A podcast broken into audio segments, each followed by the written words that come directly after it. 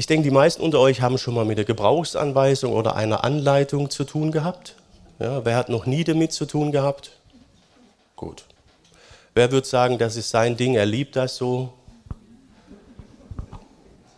Wer wird sagen, kann ich auch gut ohne leben? Okay, ja. kommt natürlich auf die Anleitung an. Es gibt ja verschiedene Anleitungen. Ähm, ich war vorher Werkzeugmacher, da waren die sehr präzise, enorm gut gezeichnet. Äh, das ging. Es gibt auch, aber auch Anleitungen, die sind ein bisschen, naja, ihr wisst ja, was ich meine, so ein bisschen schwierig. Ja. Heute geht es uns auch um eine Anleitung im Bibeltext. Es geht darum, dass Paulus den Thessalonichern sagt, wie sie in ihrer Gemeinde Leute anleiten sollen, dass sie auf den Weg kommen, also in die Nachfolge Jesu treten.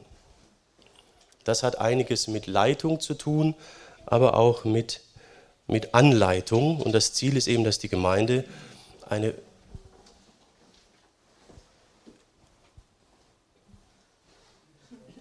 Was?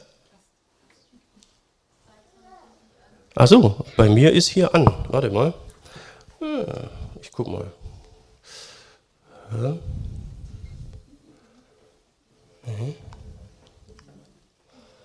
Warte. So. Jetzt?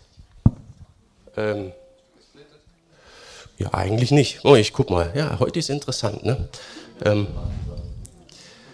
Ja, ich kann es nochmal schließen. Ähm. Da ist eine zweite, die ich zeigen Ja, also eigentlich. Und ich öffne nochmal.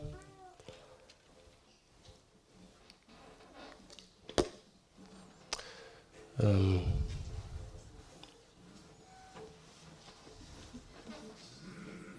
Signal habt ihr, ne? Desktop Capture?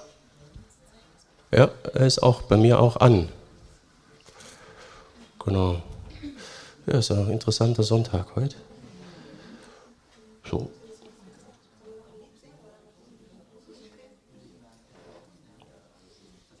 So, jetzt? Ähm.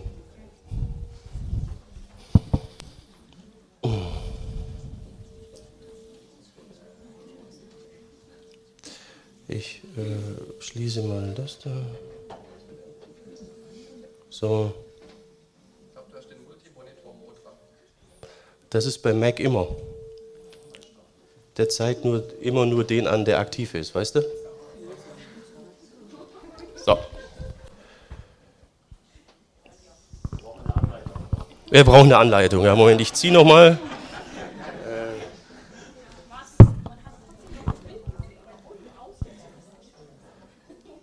Okay, also man hat mein Bild gesehen, obwohl ich hier ausgestöpselt habe. Äh, keine Ahnung. Ja. Also das ist irgendwie ähm, irgendwas, was von euch hinten vielleicht, keine Ahnung. Also bei mir ist alles eingestellt.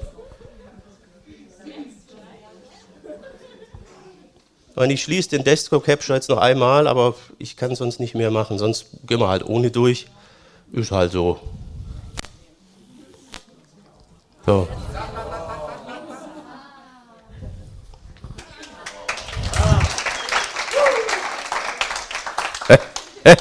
Ich habe noch nie so leicht Applaus bekommen.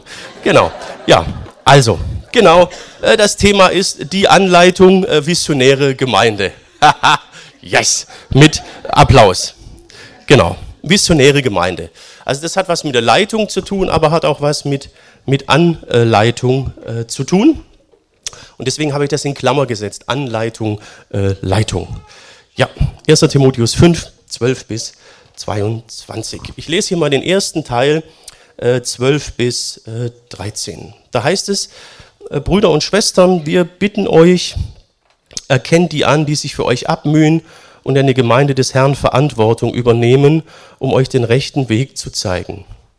Liebt sie wegen des Dienstes, den sie euch tun, und begegnet ihnen mit größter Achtung.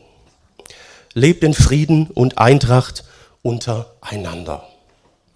Also Paulus hatte jetzt die im Blick, die Verantwortung übernehmen, die leiten sagt, begegnet ihnen dementsprechend. Ähm, da gibt es jetzt noch mehr dazu zu sagen. Das ist ein Thema, das im Neuen Testament immer wieder kommt, an vielen Stellen. Ich habe mal nur die paar Hauptstellen, die es noch so gibt, so zwei, unten in der Videobeschreibung vermerkt. Dann könnt ihr das mal nachlesen, weil ich möchte das Thema jetzt nicht ähm, in epischer Breite aus, ausführen, sondern mir geht es nur um den Text, was Paulus hier betont. Aber Umgang mit Leitung ist ein Thema, das im Neuen Testament öfters mal wieder vorkommt. Ähm, das Wort, das jetzt hier steht, also hier steht ja im Text, ähm, die euch auf den rechten Weg bringen, ist ein Begriff, der kommt öfters vor und der bedeutet, dass man jemand manchmal zurechtrücken muss oder dass jemand die Position wechseln muss oder zurechtgerückt werden muss, damit er auf den richtigen Weg kommt. Und darum geht es Paulus, dass die Gemeinde Anleitung ist und Leitung auf den richtigen Weg zu kommen, auf den Weg Jesu. Er sagt ja, ich bin der Weg, die Wahrheit und das Leben. Und das ist jetzt hier erstmal interessant von der Apostelgeschichte her da möchte ich euch mal was vorlesen. Da heißt es in Kapitel 9, Vers 2, Saulus aber schnaubte mit Drohen und Morden gegen die Jünger des Herrn und ging zum Hohepriester und bat ihn um Briefe nach Damaskus an die Synagogen, dass er Anhänger dieses Weges, Männer und Frauen, wenn er sie fände, gefesselt nach Jerusalem führe. Also hier geht es um Paulus, unseren Apostel Paulus, der den Brief an die Thessalonicher geschrieben und die Gemeinde gegründet hat. Hier gehörte er aber noch nicht zu Jesus, sondern er war noch Saulus, der Christenverfolger. Und hier werden die Christen bezeichnet als ähm, Leute dieses Weges oder des Weges. Seht ihr das? So wurden die ersten Christen bezeichnet, Menschen des Weges oder des neuen Weges. Und Paulus hat versucht, diesen Weg auszulöschen. Jetzt in unserem Brief ermahnt er die Gemeinde, ermahnt euch untereinander, ermutigt euch untereinander, auf diesem Weg zu gehen. Wenn nötig, lasst euch zurechtrücken. Merkt ihr den krassen Wechsel, den Paulus hier hat? Er versucht jetzt das zu fördern, was er vorher versuchte zu vernichten. Also mit diesem Apostel Paulus haben wir es zu tun. Er schreibt aus einer Perspektive raus, wo er sich selbst hat zurechtbringen lassen. Vom Christenverfolger zu dem, der genau das jetzt fördern möchte. Und ähm, das Empfinden, das wir jetzt beim Lesen dieser Texte haben, ist deswegen längst nicht so intensiv, wie das die Gemeinde in Thessalonik hatte. Denn sie wussten, wer ihnen schreibt. Wir sehen das jetzt nur als Dritte von der Seite. Aber wenn der ehemalige Verfolger dir das schreibt, der einen harten biografischen Bruch hatte durch Jesus, sein gesamtes Leben um 180 Grad drehte, dann ist das noch eine andere Nummer. Ja, das ist der Punkt hier. Genau. Und dann ähm, haben wir hier den, den Text. Und ähm, da sind jetzt zwei Arten von Menschen gemeint. Er schreibt hier in Vers 12 zunächst mal, da geht es um die, die sich abmühen. Ähm, die sollen entsprechend mit Liebe behandelt, beachtet werden. Und äh, diesen Begriff haben wir zum Beispiel auch in Römer 6, Vers 12. Da schreibt der Apostel Paulus, grüßt Tryphäne und Tryphosa, die sich tatkräftig für die Gemeinde einsetzen und die liebe Persis, die sich im Dienst des Herrn so viel abgemüht haben. Da steht der gleiche Begriff abgemüht. Also hier hat Paulus zunächst einfach mal allgemein Leute im Blick, die sich einsetzen, die sich für die Gemeinde abmühen, damit die Kiste auf dem richtigen Weg kommt, auf dem richtigen Weg bleibt. Das ist das Erste, das hier gemeint ist. Also hier ist noch nicht direkt nur die Gemeindeleitung im Blick, sondern generell erstmal alle begegne diesen Leuten entsprechend.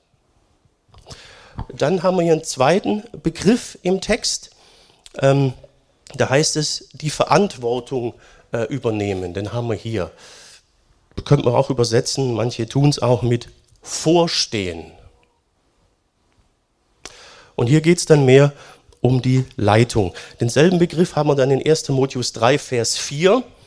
Dort heißt es, er muss die Pflichten eines Familienoberhaupts vorbildlich erfüllen, wörtlich der Familie gut vorstehen, Kinder haben, die ihn achten und ihm gehorchen. Und da geht es um die Kriterien, wenn jemand in die Gemeindeleitung möchte. Also diese Leute sind hier auch gemeint. Und in Bezug auf die schreibt jetzt eben dann Paulus der Gemeinde, ähm, Brüder und Schwestern, wir bitten euch, erkennt die an, die sich für euch abmühen und in der Gemeinde des Herrn Verantwortung übernehmen, um euch den rechten Weg zu zeigen. Liebt sie wegen des Dienstes, den sie an euch tun und begegnet ihnen mit größter Achtung. Da gibt es noch mehrere Stellen, wie gesagt, habe ich in der Videobeschreibung unten dran so zwei äh, grundsätzliche Stellen. Das ist Paulus offenbar sehr wichtig, weil es ansonsten vielleicht äh, in der Gemeinde dann doch irgendwann problematisch werden könnte, wenn der Weg verlassen wird. Ähm, er endet dann hier unten, seht ihr mit, ähm, lebt in Friede und Eintracht miteinander.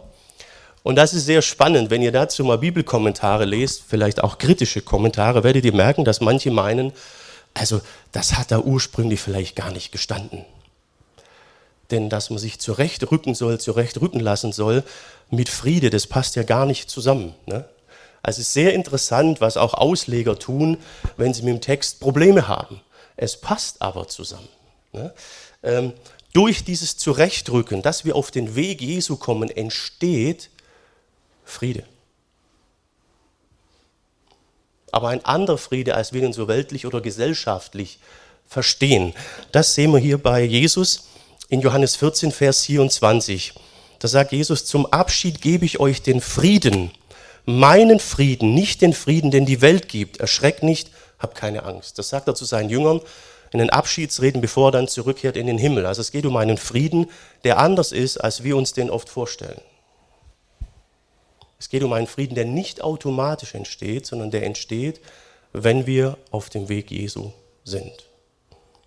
Und das entsteht offenbar nicht von alleine. Darum dieser Text hier des Apostels Paulus am Ende von dem Brief. Es gibt noch einen zweiten Abschnitt. Ich wollte ihn hier mit zupacken, war mir dann aber zu viel. Den gucken wir dann nach der Passionszeit dann an und schließen dadurch dann auch diese Reihe ab. Und das Ganze hat natürlich viel mit dem privaten Alltagsleben der Gemeinde auch zu tun. Das ist ja unser Oberthema. Jeden Tag Sonntag, wenn der Glaube, äh, wenn, wenn Alltag zum, zum Gottesdienst wird. Da hat er immer wieder auch im Vorfeld ja gesagt, führt ein geregeltes Leben, tut das, tut das, damit ihr euch unterscheidet von den Menschen um euch herum. Aber von alleine geschieht das dann eben nicht. Jetzt ist die Frage, wie kann das praktisch aussehen? Ich habe ja schon mal erzählt, dass ich mit 30 mal so 13 Monate arbeitsunfähig war, weil ich eine Erschöpfung hatte. Ne? Habe ich schon mal erzählt, manche wissen das. Ähm, ich hatte ein Dienstgebiet mit, mit fünf äh, Gemeinden. Jede Gemeinde wollte irgendwie was anderes. Und irgendwann ging mir die Energie aus. Mein damaliger Seelsorger war gleichzeitig mein Chef und Vorgesetzter. Er war meine Leitung, mein Leiter. Er war für den Bereich der Kirche zuständig, in dem meine Gemeinden waren. Und haben mir manche gesagt, das geht gar nicht, kannst ja vergessen. Aber es ging sehr gut.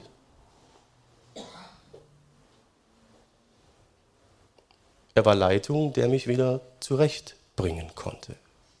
Er konnte den Gemeinden erstmal sagen, pass mal auf, jetzt läuft das erstmal eine Zeit lang so, er hat also den Rahmen geklärt, weil er die Autorität hatte.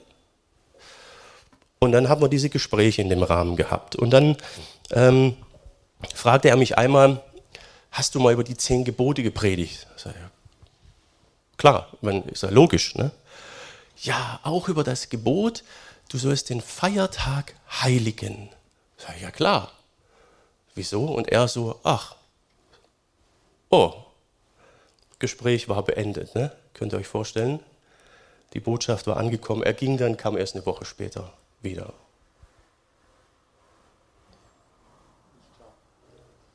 Hast du nicht verstanden? Okay, dann sage ich es nochmal. Er fragte, hast du auch mal über das Gebot geprägt, du sollst den Feiertag, Ruhetag heiligen? Dann sage ich ja. Und er sagte nur, ach so, da war die Botschaft, vielleicht hast du dich selber nicht an dieses Gebot gehalten. Und das war, wenn man im Burnout so drinsteckt, so ein bisschen, ne? Könnt ihr euch vorstellen, war erstmal keine so gute Stimmung, der konnte gehen, kam eine Woche später wieder. Aber das war ein entscheidender Schritt, wieder rauszukommen. Und das konnte nur er auch den Rahmen schaffen, weil er Leiter war, verantwortlich.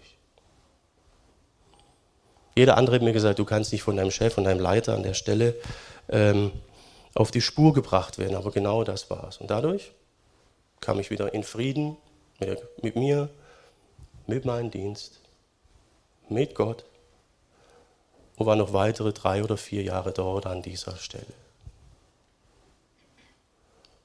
Das ist genau das, was Paulus hier schreibt. Wir sollen natürlich alle aufeinander achten. Ja? Hebräerbrief. Lasst euch aufeinander Acht haben. Euch ermutigen. Ermutigen kann auch ermahnen gleichzeitig bedeuten. Zu guten Werken, dass wir auf der Spur bleiben. Aber manchmal braucht es Leute, die das auch bewusst oder speziell machen. Und die behandeln dann bitte gut, weil die sind nicht immer so gern angesehen. So wie mein Seelsorger bei mir am Anfang auch nicht so gern angesehen war. Aber dann war es gut.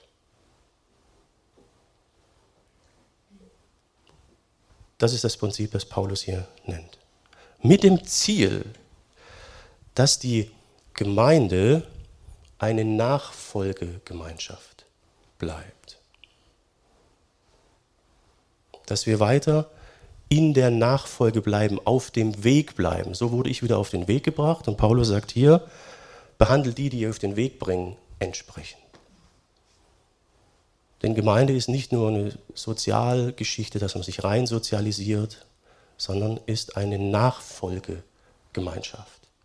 Und dafür gibt Paulus hier Anleitung, die Anleitung zur Nachfolgegemeinschaft. Er hat die Anleitung durch Jesus bekommen, ziemlich deutlich. Er wurde glatt vom Gaul gehauen, könnt ihr mal nachlesen in der Apostelgeschichte. Und jetzt gibt er das hier so an die Gemeinde weiter, dass sie auch weiterhin diese Anleitung, diese Geschichte äh, lebt. Ja, was ist Gemeinschaft? Ich habe da mal bei Wikipedia reingeguckt. Jetzt kann man über Wikipedia natürlich so oder so denken. Ne? Also, wenn man aber verstehen will, wie etwas heutzutage verstanden wird, ist Wikipedia zum Teil sehr, sehr hilfreich. Und hier ist definiert, hier steht Gemeinschaft von Gemein, Gemeinsamkeit, bezeichnet in der Soziologie oder Ethnologie Völkerkunde eine überschaubare soziale Gruppe, deren Mitglieder durch ein starkes Wir-Gefühl eng miteinander verbunden sind. Das ist Gemeinschaft. Ne? Also es geht darum, dass ein Wir-Gefühl vorhanden ist und sich darauf die Gemeinschaft gründet. Und das ist der große Unterschied zur Gemeinde Jesu. Die Gemeinde Jesu besteht aus Leuten, die normalerweise von Natur aus sich nicht jeden Sonntagmorgen treffen würden und Gemeinschaft miteinander hätten. Gemeinde Jesu hat ein anderes Fundament. Sie fundiert nicht auf einem irgendwie vorhandenen natürlichen Wir-Gefühl. Sondern sie besteht aus Menschen, die sich auf den Weg gemacht haben, dem Weg zu folgen. Und dadurch sind sie eins geworden. Machen wir einfach mal die Probe. Angenommen, ihr würdet jetzt Jesus und das alles nicht kennen. Wärt ihr dann morgens hier und hättet mit den Menschen hier um euch herum regelmäßig Gemeinschaft? Wahrscheinlich nicht, ne? Genau. Mit ein paar, ja, mit ein paar schon, aber nicht, nicht unbedingt, ne? Klar, mit dem Ehepartner, das wäre natürlich jetzt blöd, ne? Wenn, wenn, ja. Aber das ist, das ist Gemeinde Jesu. Leute, die sich auf den Weg gemacht haben. Und damit diese Gemeinschaft so bleibt, muss man sich immer wieder auf den Weg bringen lassen. Und fragen, worum geht es uns eigentlich? Und hier war Jesus sehr konsequent. Ne? Er hat ja, er sagte, wer mir folgen will, muss sich und seine Wünsche aufgeben, sein Kreuz auf sich nehmen und auf meinem Weg hinter mir hergehen. Das bedeutet, was mir vorher persönlich enorm wichtig war, tritt jetzt in den Hintergrund. Und das ist das Fundament der Gemeinschaft der Gemeinde. Wir gehen hinter ihm her, wir ahmen ihn nach. Haben wir letztes Mal auch schon oder vor, vorletztes Mal gehört im Thessalonicher Brief. Dadurch entsteht äh, die Gemeinde Jesu. Er ist der Weg. Anleitung zur Weggemeinschaft, zur Nachfolgegemeinschaft. Man kann sich in die Gemeinde Jesu nicht einfach hinein sozialisieren, sondern man kann nur durch Jesus, dadurch, dass man ihm folgt, hineingestellt werden. Das erklärt Paulus an vielen, vielen Stellen, zum Beispiel hier im ähm, Korintherbrief. Und ach, da hakt es jetzt schon wieder. Ich mache es einfach so, ich lese es vor. 1. Korinther 12 steht das. Dort sagt er, denn wir alle, ob Juden oder Nichtjuden, Sklaven oder Freie, sind mit demselben Geist getauft worden und haben von derselben Quelle, dem Geist Gottes, zu trinken bekommen. Und dadurch sind wir alle zu einem Leib geworden. Ich lese nochmal. Denn wir alle, ob Juden oder Nichtjuden, Sklaven oder Freie, sind mit demselben Geist getauft worden, haben von derselben Quelle, dem Geist Gottes, zu trinken bekommen und dadurch sind wir alle zu einem Leib geworden. Also er sagt nicht, wir haben uns zusammen sozialisiert, sondern wir haben Jesus unser Leben gegeben. Der Heilige Geist hat uns dadurch adoptiert. Jesus sagt im ersten Kapitel vom Johannesevangelium heißt, wer mich aufnimmt, der bekommt das Recht, Kind Gottes zu werden. Und dieser Geist fügt die Menschen zu einer Gemeinschaft zusammen mit Menschen, die sonst nichts zu tun hätten. Hier werden nicht Juden, Sklaven und freie Bürger genannt. Die wären niemals in einer Gemeinschaft zusammengekommen damals. Da, deswegen wurde die Gemeinde als staatsfeindlich angesehen, weil gesellschaftliche Grenzen in ihr nicht galten. Das ist Gemeinde. Also Gemeinde ist mehr als irgendwie nett und wir sind hier. Ne? Das ist eine andere Basis. Schön, wenn die Leute sich wohlfühlen und gern hierher kommen. Super, herzlich willkommen. Ähm, das wollen wir auch. Aber Teil der Gemeinde bist du erst, wenn du in der Nachfolge stehst und durch den Geist Gottes Teil der Gemeinde wirst, die halt als Leib, als Körper beschrieben wird und du bist ein Körperglied. Was zu unterschreiben, wo es um Freundesstatus, Mitgliedsstatus oder so geht, entscheidet nicht. Entscheidend ist dieser Punkt. Anleitung zur Nachfolgegemeinschaft. Wie auch Jesus sagt, ich bin der Weg, die Wahrheit und das Leben, einen anderen Weg zu mir. Zum Vater gibt es nicht. Und dann ist die Frage, was ist die Zielsetzung von uns als FIG Renningen? Mit welcher Zielsetzung wurde sie gegründet?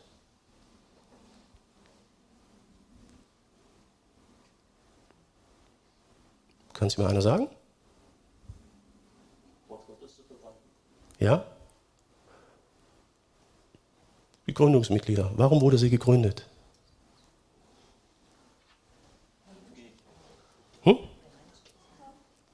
Also mir wurde gesagt, um Renningen mit dem Evangelium zu erreichen. Um immer mehr Menschen zu erreichen. Um sie auf den Weg zu bringen in die Nachfolge Jesu. Das ist die Funktion der Gemeinde. Diese Funktion kann sie nur ausüben, wenn eine einzelne Gemeinde ebenfalls auf dem Weg ist. Ihr habt vielleicht schon mal gemerkt, wir hatten in der Gemeinde in Lüppingen, Ostwestfalen, einen, der war in einem Autohaus angestellt. Und der hat selbstverständlich auch ein Auto dieser Marke gefahren. Ne? Ja, auch privat. Es wäre ein bisschen blöd gewesen, wenn er die Marke hätte verkaufen wollen, aber privat äh, wäre was anderes gefahren. Ne? Ja, also es muss zusammenpassen. Menschen, die auf dem Weg sind und Gemeinde leben, führen dadurch andere auf den Weg.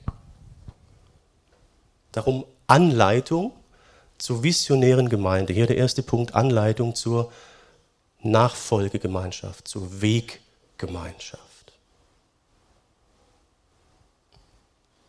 Bist du bereit? Gehört Jesus dein Leben? Ist das deine erste Zielsetzung? Könnt ihr euch erinnern, ich habe mal das Bild gezeigt jetzt im Lauf der Reihe mit den Kreisen. Ne?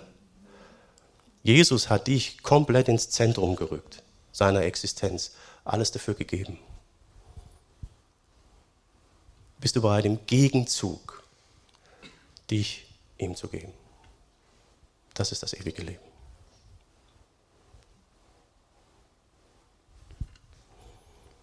Ja, ich bin durch den ersten Gedanken gut durch. Ihr habt gemerkt, ich muss zwischendrin mal switchen, weil das hier nicht läuft. Ne? Bin gerade so ein bisschen ähm, gleichzeitig am Umbauen. Aber ich, ihr konntet folgen, ne? soweit, hoffe ich. Genau, heute ein interessanter Sonntag heute. Erst mein Skript vergessen, jetzt da. Die Apostel wussten schon, warum sie ohne Präsentation gearbeitet haben. ja, genau. Ich hoffe, ihr in der Kamera könnt auch noch folgen. Schön, dass ihr da seid. Nächstes Mal läuft es wieder runter. Ja, wir kommen zum zweiten Abschnitt. Da geht Paulus jetzt weiter und wird noch ein bisschen, ähm, wie soll ich sagen, konkreter. Er sagt hier, wir bitten euch weiter, liebe Brüder und Schwestern, weist die zurecht, die ein ungeregeltes Leben führen, ermutigt die Ängstlichen, helft den Schwachen, habt Geduld mit allen, Achtet darauf, dass niemand von euch Böses mit Bösem heimzahlt. Bemüht euch vielmehr stets, das Gute zu tun im Umgang miteinander und mit allen Menschen. Also ihr merkt wieder, da ist dieser Gedanke zurechtweisen, auf den Weg bringen. Vorher hat er gesagt, was es grundsätzlich bedeutet, wer das machen soll, wie man mit denen umgehen soll. Hier haben wir mal einen konkreten Fall. Zunächst die mit dem ungeregelten Leben. Da ist natürlich die Frage, was ist jetzt dann ein geregeltes Leben? Ne? Das ist ja mal, mal wichtig und das haben wir in den Texten vorher schon immer mal wieder gehört. Da geht es einmal um die Sexualethik. Das haben wir vor unserem Text gesehen. Da schreibt Paulus, Gott will, dass ihr heilig seid, dass ihm euer ganzes Leben gehört. Das bedeutet, dass ihr euch von Unzucht fernhaltet. Jeder von euch Männern soll lernen, mit seiner Frau so zusammenzuleben, wie Gott, wie es Gott und den Menschen gefällt. Das ist ein Baustein dafür, ein geregeltes, geordnetes Leben zu führen im Sinn von Paulus. Dann ähm, den zweiten Punkt, der gehört da noch dazu, den haben wir auch vorher gehört, ähm, in den letzten Predigten, Kapitel 4, 10 bis 12. Ähm, ich fange mal hier an bei 11, da sagt dann Paulus, betrachtet es als Ehrensache, ein geregeltes Leben zu führen, kümmert euch um eure eigenen Angelegenheiten und arbeitet für euren Lebensunterhalt, wie wir es euch das gesagt haben. Lebt so, dass ihr denen, die nicht zur Gemeinde gehören, keinen Anstoß gebt und niemand zur Last fallt. Das ist der zweite Punkt, der zu einem geregelten Leben gehört. Und jetzt wissen wir also, was Paulus meint, die, die ein ungeregeltes Leben führen, sollen ermahnt werden. Da meint er genau diese Dinge. Die Leute, die keinem geregelten Leben, keiner Arbeit ehrlich nachgehen und die, wo Sexualethik äh, außerhalb der biblischen Leitlinien sind, die sollen hier, sagt er, bitte, ähm, wie schreibt er hier, ähm, weist sie zurecht. Ne? dass sie innerhalb der Gebote Gottes sich äh, bewegen. Ja, dann erwähnt er hier noch ein paar andere. Da geht es dann darum, sie zu ermutigen. Ermutigt die Ängstlichen. Die Gemeinde war ja verfolgt. Als die gegründet wurde, gab es einen Volksaufstand, weil die Predigt von Paulus vielen nicht gefallen hat. Könnt ihr euch noch erinnern? Und äh, da sind manche ängstlich geworden. Er sagt, ermutigt die Ängstlichen konsequent mit Jesus zu, zu gehen. Auch ein geordnetes Leben zu führen. Helft den Schwachen, habt Geduld mit allen. Helft den Schwachen. Ähm, die Gemeinden haben damals auch die Sozialversorgung zum Teil übernommen für Leute, die nicht konnten. Darum ist es sehr wichtig, dass er hier sagt, die anderen führt bitte ein geordnetes Leben, verdient euren Lebensunterhalt, sonst sind wir irgendwann nicht mehr handlungsfähig. Ja? Ähm, genau. Und habt dann in diesem Punkt auch Geduld mit allen, aber die obere Kategorie soll bitte zurechtgewiesen werden. Ja, achte darauf, dass niemand böse mit Bösem heimzahlt. Es war in der damaligen Kultur auch eher so, dass man auch, es gab zwar Rechtsprechung und alles, aber das lief auch oft auf dem Vergeltungsprinzip. Bemüht euch vielmehr stets, das Gute zu tun im Umgang miteinander und mit allen Menschen. Jo. Hier haben wir also einen konkreten Fall. Vorher grundsätzlich und hier ein Fall, wo gehandelt werden soll. Ermutigen, ermahnen, zurechtweisen. Das läuft hier so ineinander. Seht ihr das? Ähm, wir haben dafür im Deutschen ja zwei Begriffe. Ermutigen und ermahnen. Kennt ihr ja die zwei Worte sind uns geläufig. Im, Im Griechischen ist das nur ein Begriff. Er bedeutet beides, je nach Zusammenhang. Und manchmal hängt es ja auch nah zusammen. Wer unter euch hat Kinder?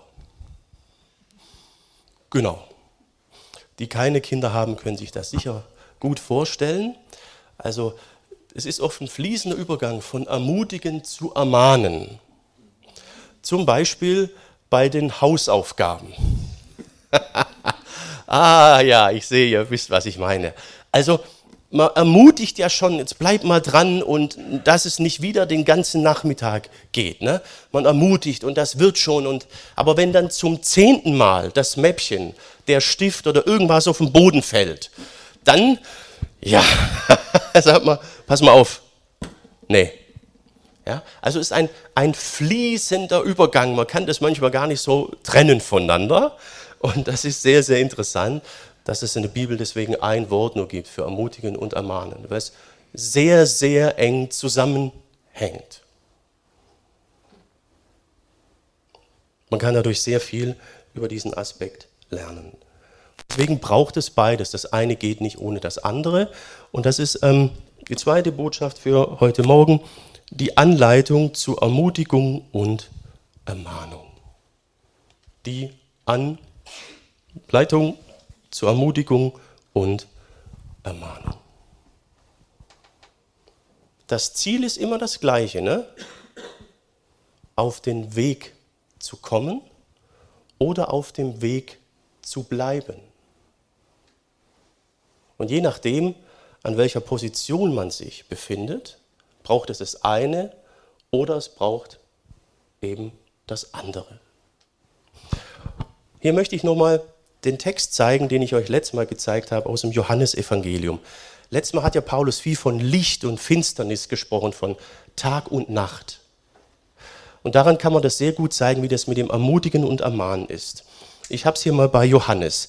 Da heißt es im Johannesbrief von ihm, Jesus Christus, dem offenbar gewordenen Wort Gottes, haben wir die Botschaft gehört, die wir euch weitersagen Gott ist Licht, in ihm gibt es keine Spur von Finsternis. Wenn wir behaupten, wir haben Gemeinschaft mit Gott und gleichzeitig im Dunkeln leben, dann lügen wir und gehorchen nicht der Wahrheit. Leben wir aber im Licht, so wie Gott im Licht ist, dann haben wir Gemeinschaft untereinander und das Blut, das Jesus, sein Sohn, für uns vergossen hat, reinigt uns von jeder Schuld. Was bedeutet es also, im Licht zu leben? bedeutet es, perfekt zu sein, sündlos zu sein. Hm. Es bedeutet, ins Licht zu treten, auf den Weg der Nachfolge zu treten und sich ausgehend davon reinigen zu lassen. Und daran entscheidet sich dann auch die Frage von Ermahnung oder Ermutigung. Bin ich auf dem Weg zum Licht? Brauche ich Ermutigung. Und da braucht es auch Geduld. Wir übersehen das manchmal, aber selber die Jünger Jesu, die wurden ja von Jesus direkt angeleitet, brauchten dreieinhalb Jahre, bis sie auf dem Weg waren.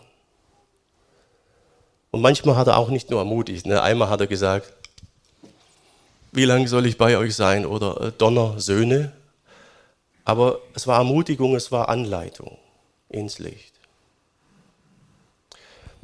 Bin ich aber auf dem Weg weg vom Licht, weg vom Weg, was wir jetzt hier hatten, unordentliches Leben, dann braucht es auch Warnung und Ermahnung.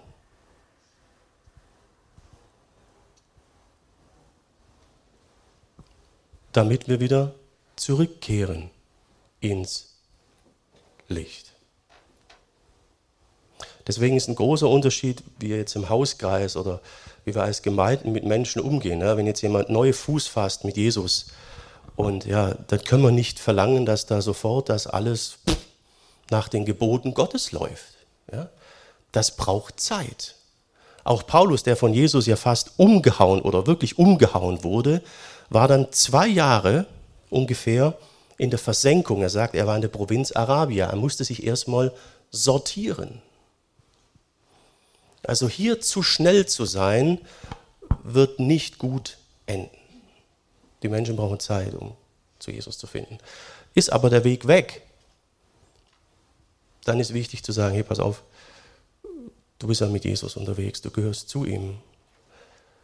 Das funktioniert gerade so nicht. Hat man gerade ja auch hier im Text. Es gibt aber eine dritte Art Mensch, mit der ich immer wieder auch zu tun hatte. Ähm, die bleiben auf der Schwelle stehen. Denn sie finden das mit Jesus schon gut und das mit dem ewigen Leben und so.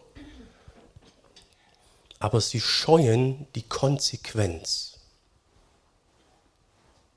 Mir hat letztens jemand gesagt, wenn ich jetzt Jesus mich komplett anvertraue, was, was wird dann aus mir? Wie werde ich denn dann? Da bleibe ich mal lieber da. Ja. Aber das Ziel ist, dass wir ins Zentrum, ins Licht rücken. Aber da blickt man dann oft zurück, ich habe jetzt dies, meine Identität, das und jenes. Also das kann ich jetzt nicht alles loslassen. Man bleibt einfach so am Rand äh, stehen. Und wird dadurch logischerweise nie erleben, dass Jesus wirklich das Leben übernimmt. Wird nie erleben, wie der Geist Gottes eine ganz neue Dimension ins Leben bringt. Und man ist dadurch nicht auf dem Weg. Jesus selbst sagt das. Ähm, oh, heute ist ja echt, Junge, Junge. Ähm, ich lese es einfach vor. Lukas 9, er sagt, wer seine Hand an den Pflug legt und zurückschaut, den kann Gott nicht gebrauchen, wenn er jetzt seine Herrschaft aufrichten möchte.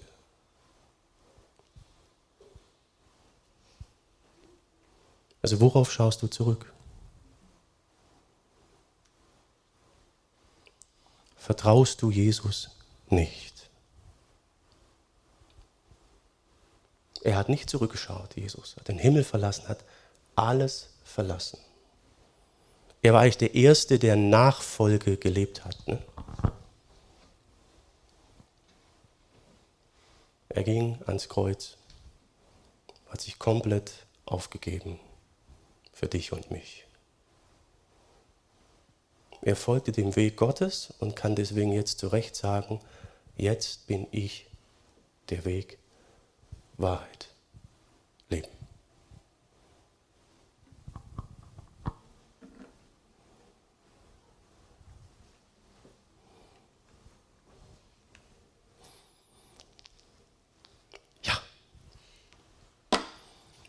Die Anleitung, visionäre Gemeinde.